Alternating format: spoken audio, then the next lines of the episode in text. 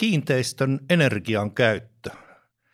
Tätä tallennettaessa tämä tässä maailmantilanteessa on erityisen mielenkiintoinen asia, mutta miten kiinteistön tietoa ja energian käyttöä johdetaan? Timo Finnillä, operatiivinen johtaja Vahanen Monitoring Services Oy, tervetuloa. Kiitos paljon. Sanohan, ketä erityisesti haluaisit tänään puhutella? No, ne, ketä kiinnostaa energian käyttö rakennuksissa, on, on se kohderyhmä ja ehkä erityisesti sitten, sitten tota, kiinteistöjen suuromistajat. Niin, siellä missä on paljon kiinteistömassaa, niin siellä on myös paljon vaikutusmahdollisuuksia. Nimenomaan näin. Joo.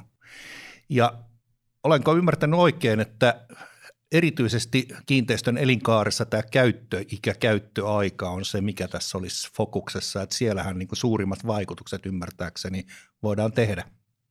Kyllä se näin menee, eli se energian käyttö aiheuttaa suurimman osan sen kiinteistön elinkaaren aikaisista päästöistä ja, ja energian käytöstä, eli, eli siitä me tänään suurimmalta osalta puhutaan.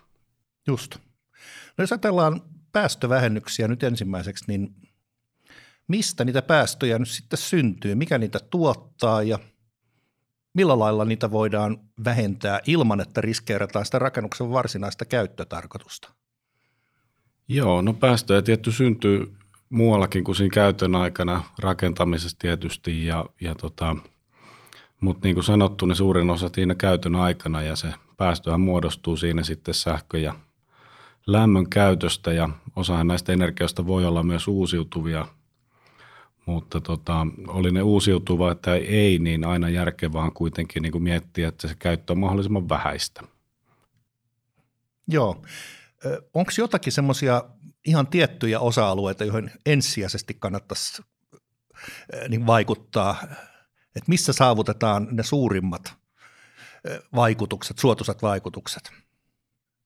No ihan ensiksi kannattaa tietty varmistus siitä, että se kiinteistö toimii sillä tavalla, kun se on suunniteltu ja varmistaa se, tai meidän pitää tietää se taso, paljonko siellä energiaa kuluu, jotta me voidaan päätellä, onko se paljon vai vähän. Ja sen jälkeen, kun me tiedetään se, me, me osataan arvioida, että paljonko siellä todennäköisesti, tai mikä se oikea taso ö, olisi ja, ja miten sinne päästäisiin ja mahdollisesti vielä mielellään sen, sen tason alapuolellekin. Joo. Ja sitten toinen teema tietysti päästöjen ohella on energiatehokkuus, jossa puhutaan vähän vastaavanlaisista asioista, eikö totta? Mitä on muuten energiatehokkuus? No nyt kun puhuttiin energian käytöstä niin, ja, ja jos puhutaan energian käytön vähentämisestä, niin se on eri asia kuin energiatehokkuus, ainakin henkilökohtaisen mielipiteeni mukaan. Ja energiatehokkuus mun mielestä tarkoittaa sitä, että tuotetaan sopivat riittävät olosuhteet mahdollisimman pienellä energian käytöllä. Just aivan oikein, eli toisin sanoen energiaa voidaan säästää esimerkiksi katkaisemalla lämmitys kokonaan, mutta talvella voi tulla vähän kylmä. Kyllä, energian säästöhän on sinänsä helppoa, eli tiputetaan yksi lämpöaste, se on noin 5 prosenttia säästöä lämmityskustannuksissa ja siitä voidaan nopealla nyt hieman yksinkertaisesti ajatella, että jos me tiputetaan 20 astetta, niin se olisi 100 prosenttia. Mutta ei se nyt ehkä ihan näin mene, mutta, mutta niin kuin ajatus on aika lähellä. Joo, kyllä, kyllä. Ja tuossa taisit tulla aikaisemmin maininneeksi myös tämän seurannan ja mittauksen, että sillä lailla sitten kontrolloidaan näitä asioita, eikö totta? Joo, kyllä näin. Että tota, se on yksi osa nimenomaan tämä mittaus sitä, kun tänä päivänä puhutaan energiajohtamisesta, niin johtamisessa tarvitaan mittareita, jotta tiedetään, miten ollaan onnistunut. Ja tämä kulutuksen seuraaminen on nyt sitten se mittari tässä energiajohtamisessa, että miten, miten ollaan onnistuttu. No tuohon palataan tuohon energiajohtamiseen itse asiassa ihan kohta lisää, mutta mä olisin tämän energian käytönkin osalta esittänyt saman kysymyksen, eli toisin sanoen, mitkä on niitä merkittävimpiä, tärkeimpiä voisiko sanoa energiasyöppöjä tai toisaalta myös mahdollisuuksia säästää energiaa ja optimoida sen käyttöä jos ajatellaan rakennuksen koko elinkaarta.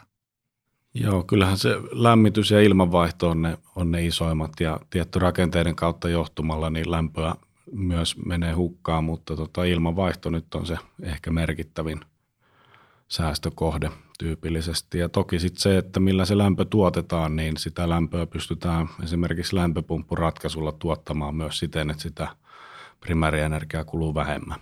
Joo, tässä mulla tuli itse asiassa vielä mieleen sekin, että tuota, on eri ikäisiä rakennuksia. Jos me ajatellaan nyt vaikka parin viime sadan, vuosisadan aikana rakennettuja rakennuksia ja niissä olevaa talotekniikkaa, niin löytyykö sieltä jotain semmoisia tyypillisiä piirteitä, jotka on tietyn ikäisille rakennuksille ominaisia ja joihin sitten tulee puuttua tietyllä ominaisella tavalla?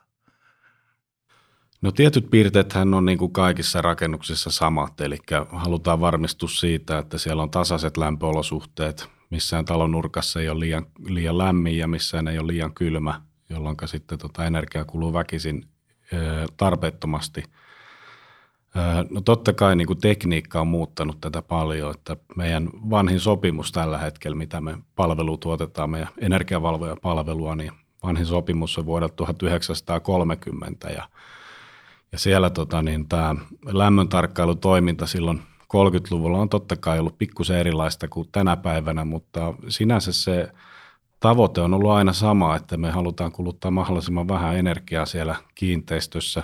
On se sitten ollut silloin aikaisemmin sitä, että arvioidaan, miten polttopuut pinotaan uuniin, tai sitten tänä päivänä, että katsotaan etänä päätteeltä, että miten se kiinteistö toimii. Mutta tavoite on ollut aina sama. Joo, toi oli muuten aika hauska esimerkki tämä 30-luvun asiakassuhde. Sieltä voidaan sitten poimia vertailuksi esimerkiksi joku 70-luvun betonilähiöäkkiä kyhättyä. Onko siellä vastaavan tyyppisiä asioita, niin kuin aikakaudelle tyypillisiä kysymyksiä? Joo, toki niin kuin se myös, että missä kunnossa ne laitteet siellä on, että siinä on vähän semmoista tyypillisyyttä, että tietyn aikakauden rakennuksissa on, on joko tai ei ole vielä, tai ollaan juuri uusimassa sitä tekniikkaa ja se vaikuttaa paljon siihen, että minkälaisia tehostamismahdollisuuksia missäkin löytyy. Että onko siellä alkuperäistä tekniikkaa vielä, jolla ei esimerkiksi säädöllisesti voida niin paljon tehdä, mitä, mitä ehkä uudemmalla tekniikalla voidaan tehdä. No jospa sitten otettaisiin esille tämä hieno sana energiajohtaminen. Onko se muuten teillä ihan itse keksitty vai onko se joku virallisesti lanseerattu termi? Tota, mun mielestä se on alalle nyt tässä muutamia vuosia sitten pullahtanut termi ja, ja tota, ihan omasta mielestäni tervetullut ja, ja tota, on on yksi markkinatermi tällä hetkellä, että sillä on julkisia tarjauspyyntöjä sillä nimellä ja muuta. Mä sanoisin, että se on vakiintunut termi markkinasta tänä päivänä. Okei. No mitä se tarkoittaa? Siis mulla ensimmäiseksi tulee tietenkin mieleen, mieleen se, että jos asioita johdetaan, niin silloin ollaan aloitteellisia ja mennään niin kuin edellä, eikä odoteta, että jotain tapahtuu ja sitten reagoidaan. Mutta mitä se oikeasti tarkoittaa? Joo, mä pikkusen jo etulinkin ja mittaripuoli tuosta käsiteltiin no tästä niinpä. kokonaisuudesta, mutta tota, niin kuin mikä tahansa johtaminen, niin meillä, meillä on aina joku tavoite, mitä, mihin kohti me johdetaan toimintaa ja, ja kun meillä on se tavoite, meidän, meidän pitää määritellä, että mitä ne toimenpiteet on ja sen jälkeen kun ne toimenpiteet on tehty, niin meidän pitää mittaroida ja arvioida, että ollaanko me onnistuttu ja siitähän tässä energiajohtamisessakin on kysymys. Ja, ja siinä yhteydessä nämä tavoitteet nyt on sitten päästövähennystavoitteita. Ne voi olla energiatehokkuussopimuksessa asetettuja tavoitteita tai sitten ihan yksittäisessä taloyhtiössäkin, joka ei välttämättä näihin, näihin kuulu, niin taloyhtiön oma tavoite sille, että mille tasolle halutaan päästä. Olisiko sulla tästä jotain esimerkkiä elävästä elämästä?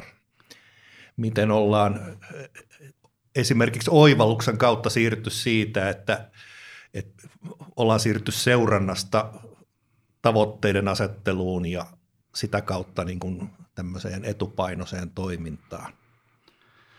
No on montakin esimerkkiä ja, ja tota, yksi esimerkki on ehkä se meidän yrityksen ihan oma toiminta. Et kulutusseurantapalveluakin me ollaan 80-luvulta asti tuotettu ja silloin se on ollut sitä niin sanottua peräpelijohtamista ehkä sitten tämä energiaosuus siitä ja, Ja tänä päivänä se sitten lähtee ihan siitä, että meidän tekeminen perustuu niihin tavoitteiden asettamiseen, jotka käytännössä on meidän asiakkaiden asettamia tavoitteita. Ja me autetaan heitä siinä, että miten he pääsevät näihin tavoitteisiin.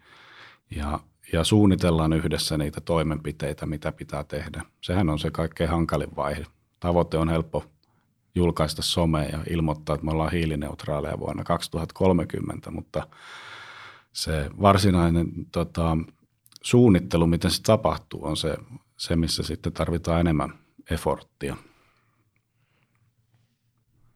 No joutuuko näitä asioita perustelemaan asiakkaalle, voisiko sanoa pidemmän kaavan kautta vai ymmärtääkö asiakas nämä kuinka helposti? Täytyykö teidän kertoa, että, että tehkää näin, niin säästätte näin ja näin paljon prosentteina, euroina?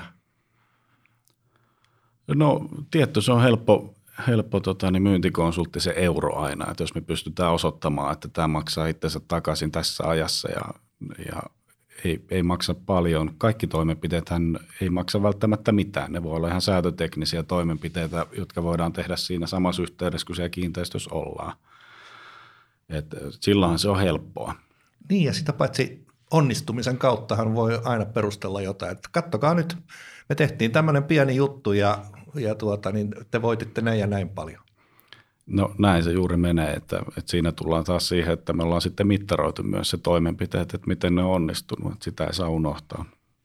Aivan, totta. Kuinka paljon sitten perustellaan myös kestävän kehityksen ja, ja ympäristö-luontoargumenteilla näitä samoja toimenpiteitä? No siis koko ajan enemmän ja, ja kaikki, mitä tässä lainsäädännössä ja ympärillä tapahtuu, niin tuntuisi menevän siihen suuntaan, että se energiasta puhuminen alkaa muuttumaan päästöistä puhumiseksi, mikä sinänsä ei, ei muuta paljon tätä teemaa, koska energian ja päästön välillä on niin suoraan verrannollinen kerroin, jolla se saadaan energian käytöstä muodostettua nämä päästöt. Mutta kysymykseen vastatakseni, niin, niin tota, enemmän puhutaan tällä hetkellä päästöistä kuin siitä energiasta ja energiatehokkuudesta. Okei, joo. No seuraavaksi mä ottaisin esille johtamisen erään alakäsitteen tai periaatteen paremminkin. Se on tämä tiedolla johtaminen. Nyt mittareiden kautta saadaan paljon tietoa mutta se täytyy prosessoida älykkäästi. Mitä haluaisit kertoa tästä? No varmaan yksi ver- hyvä vertauskuva, minkä luin tuossa sosiaalisesta mediasta joku aika sitten liittyi siihen, miten lentokapteeni lentää lentokonetta ja millä tavalla hän seuraa niitä mittareita. Et hänellä on muutama oleellinen mittari, mitä hän seuraa ja, ja silloin se lentokone pysyy ilmassa ja pääsee määränpäähän – hänellä ei mene liikaa aikaa mittareiden tuijottamiseen, joka saattaisi sitten taas johtaa johonkin muuhun. Ja ihan sama asia on tässä tota, nyt sitten tiedolla johtamisessa, ja jos puhutaan nyt kiinteistöenergiatehokkuudesta, niin sielläkin on hyvä määritellä ne omaan liiketoimintaan liittyvät oleelliset mittarit, mitä on oleellista seurata. Usein liittyy myös siihen, että mitä joudutaan raportoimaan eteenpäin ja sitten alalla muuten niin kuin nämä yle, yleiset tota, standardit, mihin, mihin tehdään benchmarkingia. Mutta ne on vain yksi osa sitä ja ne, ne mittarit vaihtelee vähän toimialoittain. Joo, no meinasinkin juuri, juuri kysyä, että no mitäs ne kaikki, kaikkein tärkeimmät lennonvalvontamittarit, sixpackit oikein ovatkaan? No totta kai ö, energian kulutus on, on, ja veden, veden kulutus on varmaan ne niin kuin aika oleelliset. Mutta ehkä toinen mittari on sitten se, että me mitataan niitä toimenpiteitä ja meillä on selkeä arvio siitä, että mi, mihin ne toimenpiteet riittää.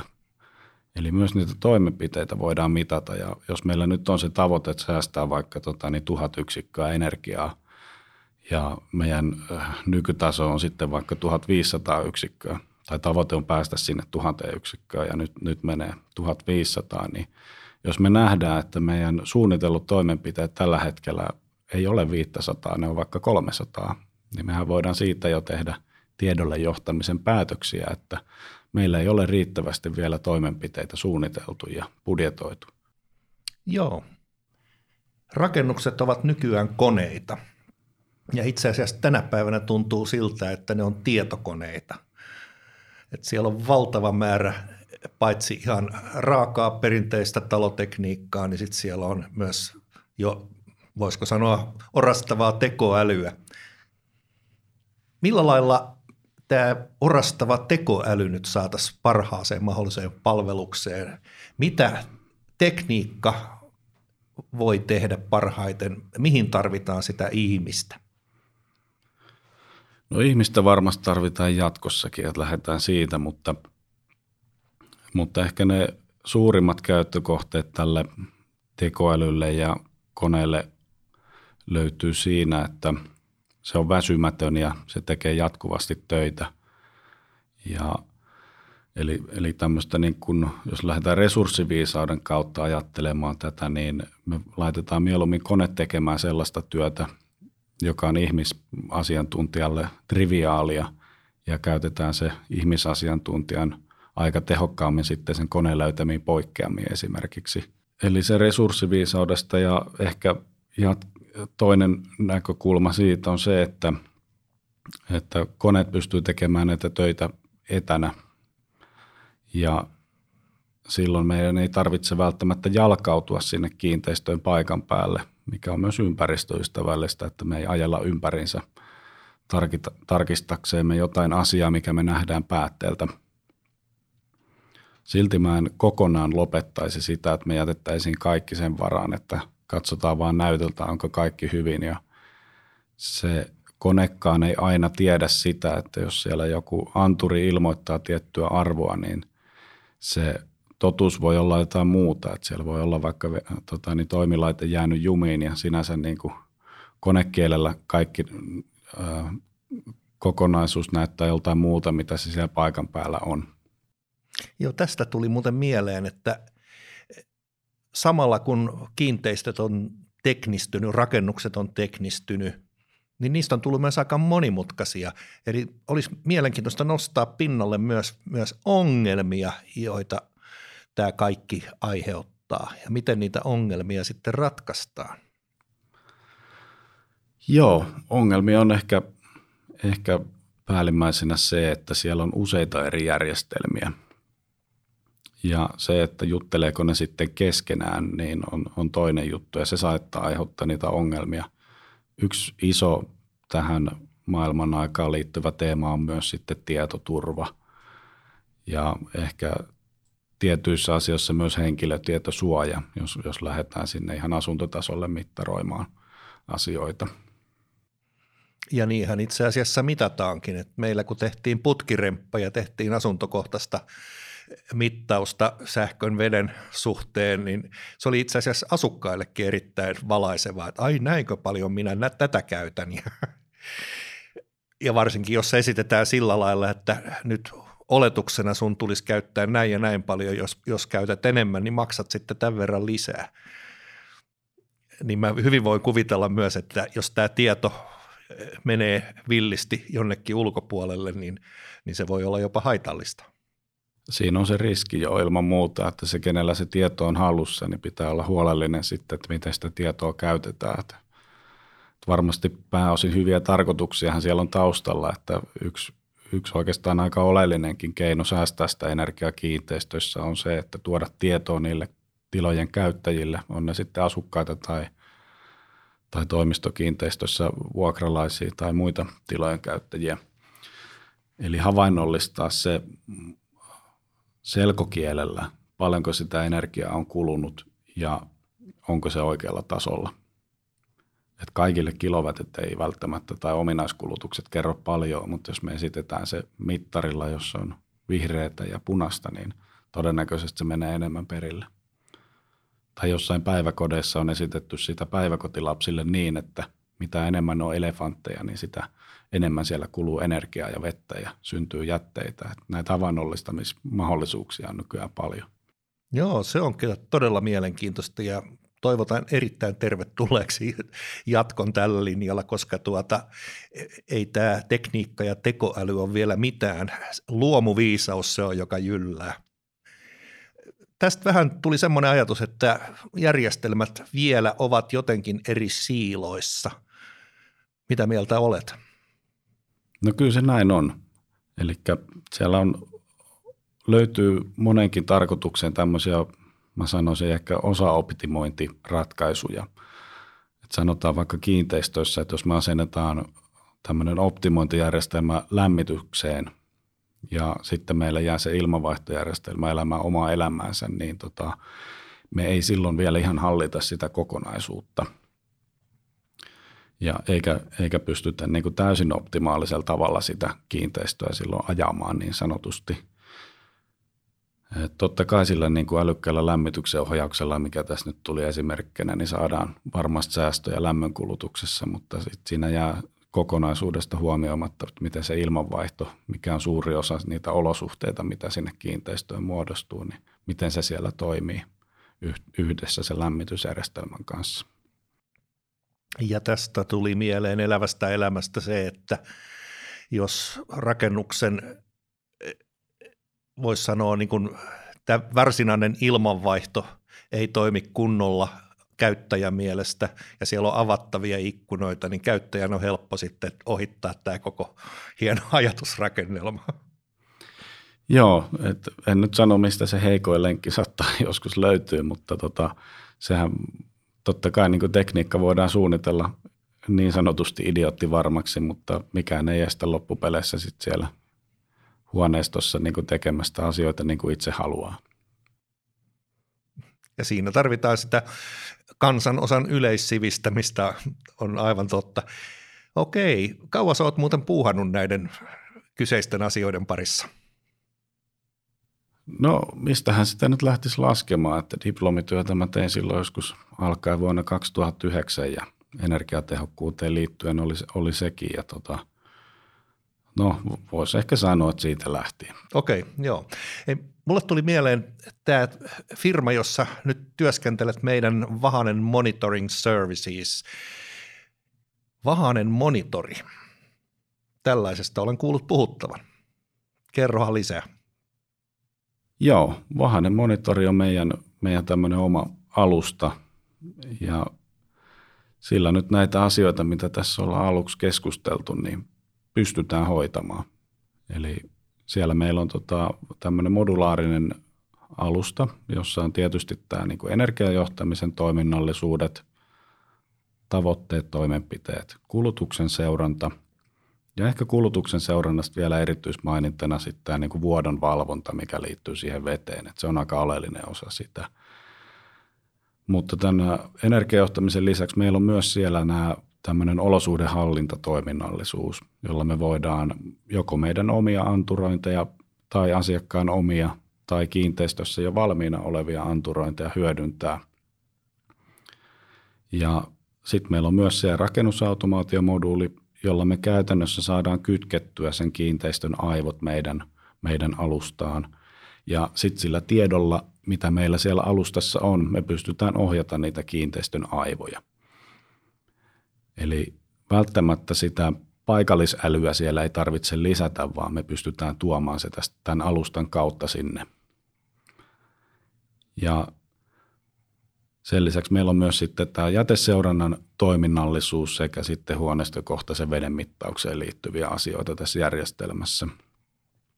Näistä ehkä niin kuin eniten yhteen liittyy tämä energiajohtaminen, olosuhdehallinta ja rakennusautomaatio. Että näillä kolmella saadaan hyvin paljon aikaiseksi.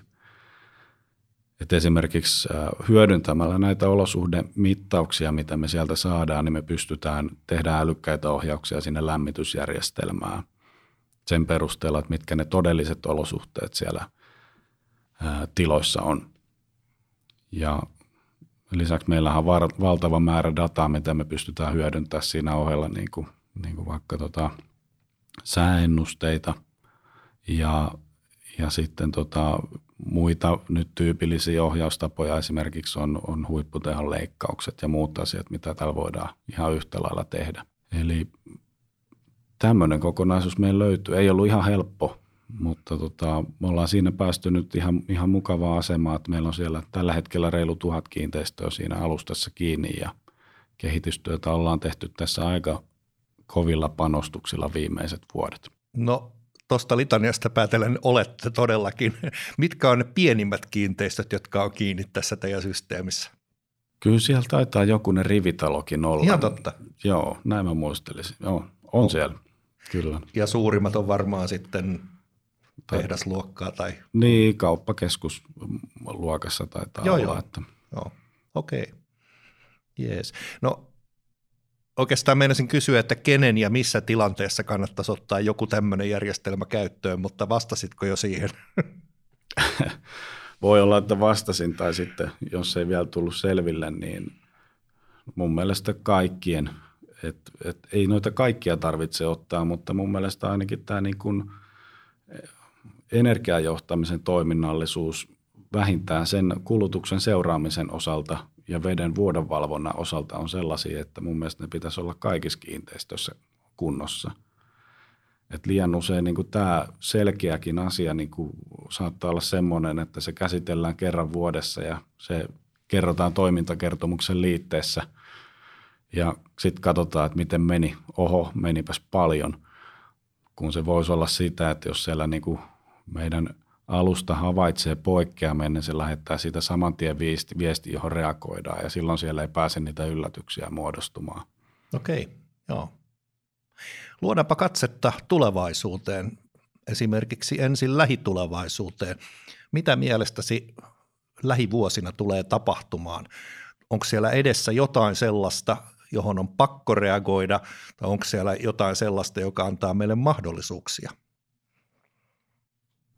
No varmasti pakkoa tulee tuolta lainsäädännöstäkin jonkun verran, että tätä niin kuin energiatehokkuutta ja päästöjä, energiatehokkuutta tulee parantaa ja päästöjä tulee pystyä vähentämään. Eli sellaisia pakkoja tässä varmaan tulee. Tietty porkkanana siellä on myös se, että, että tyypillisesti nämä säästää myös rahaa. Eli se pitäisi ajatella enemmän ehkä sen porkkanan kautta kuitenkin. Okei, on pakkoa ja porkkanaa Mitäs muuta?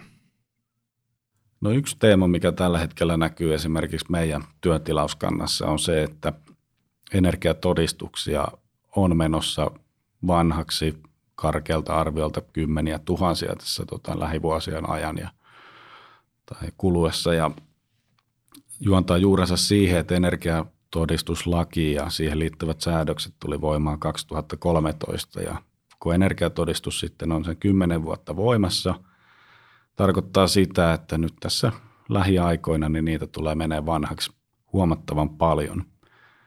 Eli edellinen puumi näistä energiatodistusten tekemisestä oli kymmenen vuotta sitten ja, ja nyt se väkisin tulee uudestaan.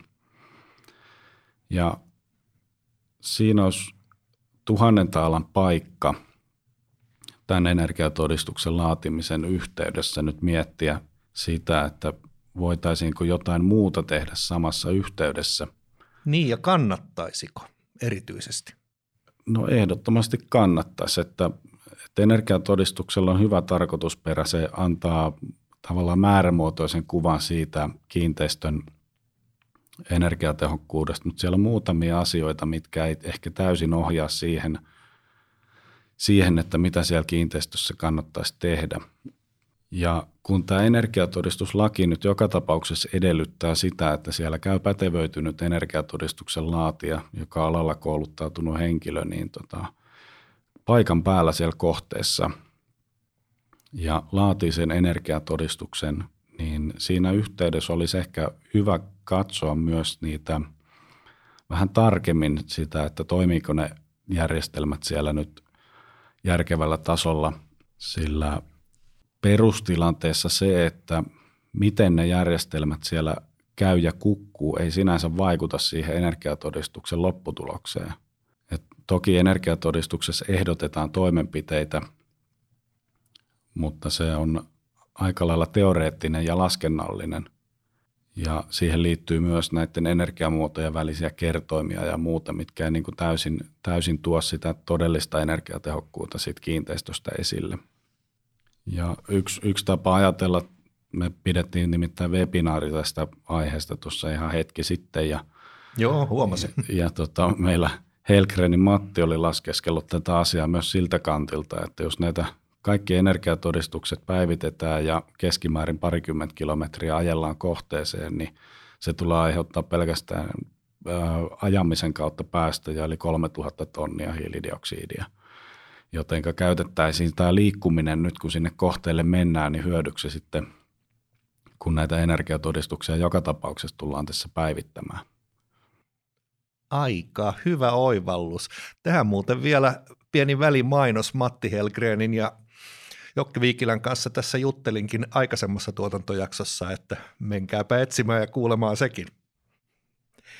Sanohan vielä Timo Finnilä, millainen on sinun unelmiesi tulevaisuuden talo, joka toimii niin kuin monitorisen toivoisi toimivan? Joo, aika paljonhan me pystytään jo tänä päivänä mun unelmista täyttämään meidän järjestelmällä, mutta ehkä semmoinen, mitä vielä haluttaisiin lisää, on se, että myös se kiinteistön ylläpito otettaisiin vahvemmin mukaan tähän kokonaisuuteen. Ja se, mitä teollisuudessa on tapahtunut kunnossapidossa ja ylläpidossa, niin sitä ei ole vielä tapahtunut tässä kiinteistöalalla. Ja puhutaan siitä, että kun me ollaan niin konservatiivisia ja näinhän se vaan on, mutta tota, kyllä se muutos nyt vaan pitäisi tulla sieltä ja ne voi olla ihan yksinkertaisia asioita, että muutetaan esimerkiksi tekemistä siihen suuntaan, että siinä missä kiinteistön ylläpitotoiminta on tyypillisesti säännönmukaista ja aikataulutettua, niin viedään sitä siihen suuntaan, että se on enemmän herätteellistä ja, ja tarpeenmukaista se ylläpito.